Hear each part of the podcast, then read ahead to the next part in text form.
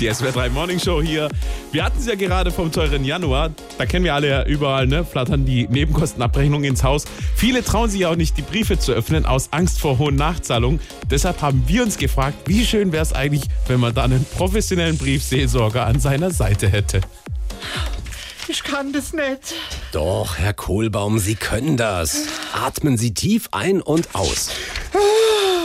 Ich kann das nicht. Herr Kohlbaum, Sie schaffen das. Glauben Sie an sich selbst. Es ist nur ein Brief. Wer weiß, was da drin steht? Reißen Sie einfach den Umschlag auf. Nur noch ein kleines bisschen. Das sagen Sie so leicht. Ich habe Angst, verstehen Sie das? Sie haben es fast geschafft. Kommen Sie.